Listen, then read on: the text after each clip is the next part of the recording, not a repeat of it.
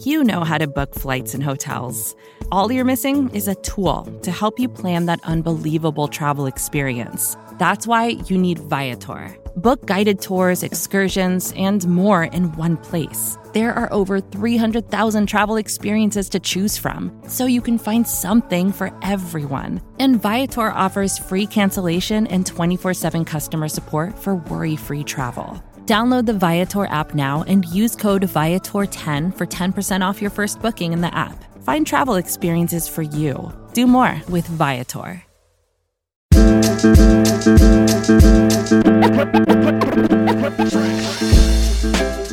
All right, Buffalo Bills fans, welcome to the latest episode of Breaking Buffalo Rumblings. Anthony Marino, happy to be here with you once again, talking everything Buffalo Bills. And uh, took the week off last week leading up to the Dolphins game. There was so much going on here at BuffaloRumblings.com. So many great podcasts. I uh, took a back seat and figured I'd let the uh, the rest of the crew kind of carry us to the finish line, and of course the victory over the Miami Dolphins last week, week eight of the NFL season. It's it's that point of the year now, right? I start to lose track of uh, of what week it is, heading in now to week nine as the Buffalo Bills travel down to Jacksonville to take on the Jaguars. And uh, you know, a game that many people are just expecting the Bills to to win and win handily. But you know, in the NFL, anything can happen on any given Sunday. You think to last weekend, you get Mike White picking up a victory for the New York Jets. You've got Rush, the backup quarterback for the Cowboys, getting a victory for them. You know, you just Trevor Siemian, right, leading the Saints to a victory over the Tampa Bay Buccaneers. You don't want to take anything for granted in the NFL in any way, shape, or form. So, really, in this podcast today, just catching you up on a few news related items just to kind of bring you up to speed. Uh, you know, as we kind of do each week, we've got the full gamut of shows here at BuffaloRumblings.com. So, you know, really for me, I'll get you some of those updates, talk a little bit about injuries, some of the latest news, uh, and then I'll let you be on your way. And, uh, you know, as we do here with Breaking Buffalo Rumblings each and every week. So, really, the first piece of news, which you've probably already heard, is that Buffalo Bills kicker Tyler Bass was named the AFC Special Teams Player of the Month for October. And it's interesting when I saw the headline, uh, I was like, "Oh, good for him! Like he has definitely been been solid, right? I mean, Bass has been great." And then you really look at the at the statistics, and this comes to you from Dan Lavoie on the site, right? He said during the team's last four games, Bass went 10 for 10 on field goal attempts and 13 for 13 on extra points. With 52 and 57 yard kicks in the mix, he was perfect even in rainy conditions against the Houston Texans and the Kansas City Chiefs. This is the first time Bass won a Player of the Month award and it's been the first time the Bills have won the AFC Special Teams Player of the Month since Brian Moorman won it in November of 2006. So 15 years since a Buffalo Bill has been named AFC Special Teams Player of the Month. And for Tyler Bass, uh, certainly well deserved based on his performance so far. And you look at him really coming into this second season. I mean, gosh, you think back to just about a year ago, still a little bit shakiness, right? The the rookie not getting a preseason schedule of games to to get things right and to really get used to kicking in Buffalo. But here he is now with a perfect month of October and really just solidifying himself as one of the top kickers in all of the NFL. And here he is, the AFC Special Teams Player of the Month for October. I wonder with part of this, and we've talked about it before, right? Speaking of special teams, um, plenty of questions around the punter position, at least when it comes to the fans with Matt Haack and kind of you know his inconsistency at the position to say the least. Uh, but it does seem like him as a holder, as opposed to Corey Bojorquez, has been a tremendous upgrade, and him being recognized as one of the top holders in football, as crazy as that might sound, right? I don't think there's a PA, PFF stat on that, but maybe there is. If if so, you can find me on Twitter and and hit me up with that information. But maybe that part has added into the mix for the Bills with the success of Tyler Bass. Again, AFC Special Teams Player of the Month. Now, one thing, and I'm recording this on Thursday night, right? So there might be different updates that come about Um, but it does look like for the Bills, kind of some injuries creeping up in some ways for the team as it relates to, you know, heading into this game against Jacksonville and the team coming out with their injury report this week. You know, in a lot of ways, you think to yourself, like, okay, are they being just cautious because they're huge favorites over the Jacksonville Jaguars? Is this one of those scenarios where let's not rush anyone back? But as this list continues to grow, uh, you do get a little bit uneasy, right? Like, and you don't want to take any opponent for granted. As I said before, it's one thing if maybe one or two players is resting, but then as the list continues to grow, you think to yourself, okay, what what do we really have in front of us here? So when you talk about guys that did not practice on Thursday, well, first off, you had two guys getting a veterans rest day, Emmanuel Sanders and Star Lotulelei. Nothing to see there. Common practice for the Bills. I imagine we will see Jerry Hughes and Stefon Diggs getting a rest day on Friday, which seems to be a bit of a pattern for the team. But other guys that did not practice on Thursday, Cole Beasley with the rib injury.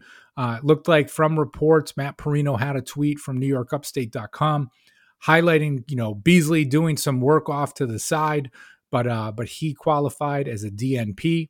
Spencer Brown, similar situation with his back, another DNP for him on Thursday.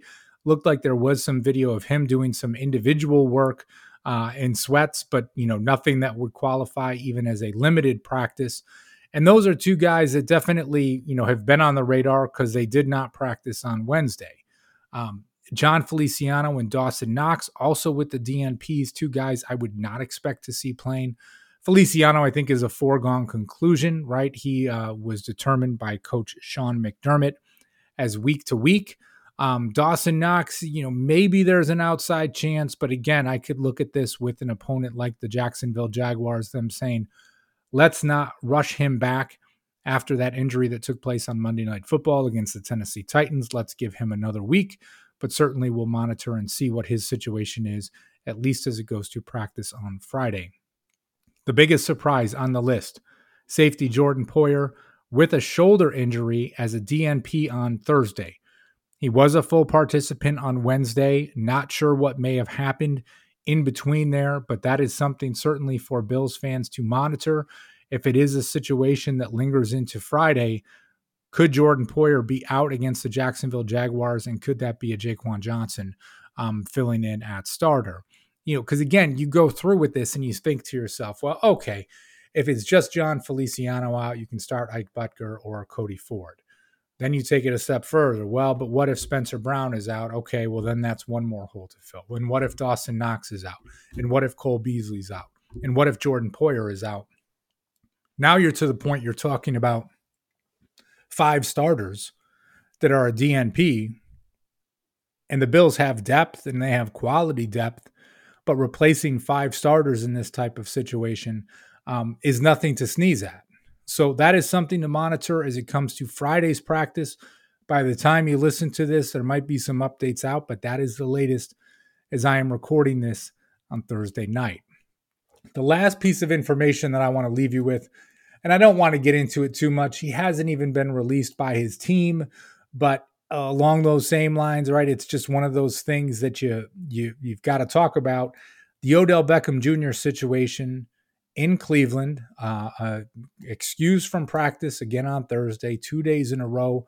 The controversy between him and Baker Mayfield, um, most notably, right, where you have got um, Beckham's father posting stuff on Instagram showing him open you know plenty of things out there that you can look at and think to yourself like okay not a great situation but honestly you would think it's just a situation that you guys can work through not something that you really have to you know say to yourself like no we're we're not going to go here right that this is this is going to be the end of of Beckham Jr. in Cleveland and it's not something that we're going to work out um, as a team and at this point, it does not look like something that they are going to work out as a team.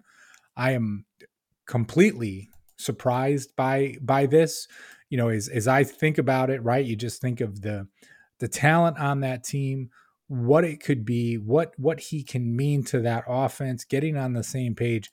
It does not look like it is one of those scenarios that is going to happen. So here we are. That gets a little bit interesting because now we're in a position where the Bills, uh, you know, and this is all speculation. You, there's no, there's, there's nothing behind it, but the Bills are amongst the betting favorites to be the landing spot for Odell Beckham Jr. and his next team. Um, five to one odds out of Vegas, and you just think to that, right? Like again, hasn't even been released yet. Has not even been released yet. So let's not get ahead of ourselves. Um, but according to Bet Online, right, Las Vegas Raiders seven to two, Baltimore Ravens at four to one, the New Orleans Saints uh, at nine to two, and then you've got Buffalo and actually the New England Patriots who are both at five to one odds. Um, nothing to see here right now, right? If he is to be released and you start to hear something that is more than Vegas odds that are out there, then then cool. Let's have a real conversation about it. Let's see what he looks like. Um, personally, I think it would take some kind of an injury to one of the Buffalo Bills' core wide receivers for them to look any type of a move like this. But you know, more of the question comes around: Would he be a fit with the Bills? And I will say this, right? And and many people, um, he's a polarizing figure in Odell Beckham Jr. Um, there are people that love him, and there's people that you know think he's that typical wide receiver diva type from many reports and different things you see. And of course, what's happening in Cleveland right now, not really helping if that's the perception that you have. My point with this is though, the Bills have a strong enough locker room, strong enough leadership and Sean McDermott, Brandon Beane, Brian Daboll, Leslie Frazier, the leadership that they have in that locker room, that they could add a player like Beckham and not be worried about any sort of you know personality coming into the to the mix that could destroy their locker room. People said the same thing around Stefon Diggs. Obviously, that has worked out. Um, all people are different people. Channeling my my inner Coach Beard there for all you Ted Lasso fans, but you could look at this and say, hey, if he did end up signing with the Bills and giving it a chance to to again finish the year strong, maybe a little bit rejuvenated, right? Have a little bit more of a focus to prove some folks wrong. Um, I do think the Buffalo Bills could be that type of locker room where he could go and he could perform and also not have the pressure to be the number one wide receiver because Stefon Diggs would be there. So Right now, it's nothing more than betting odds. So I'm not going to get into what type of a fit he would be, breaking down statistics, playing time snaps, where it would come from. Once he's released, if it becomes something more to talk about, I'll be happy to do it with you guys. But for right now, that's all I've got for you. So, like I said, I just wanted to get you up to speed on a couple of these things, talk about the injuries, talk about Beckham, talk about Tyler Bass, and uh, of course, looking forward to the Bills game against the Jacksonville Jaguars on Sunday. Keep it locked to BuffaloRumblings.com for all the updates as it relates to those injuries. Um, I'm keeping the closest eye on Jordan Poyer because that is just uh, such a key piece to the Buffalo Bills defense and and really the the the man that should be getting Pro Bowl consideration, All Pro consideration this year, whatever honors there may be, because he's having a fantastic season, and I'd love to see him back on the field on Sunday for the Bills. So I'm going to wrap it up. I'm going to get out of here for now. Thank you guys always for tuning in. And as always, go Bills.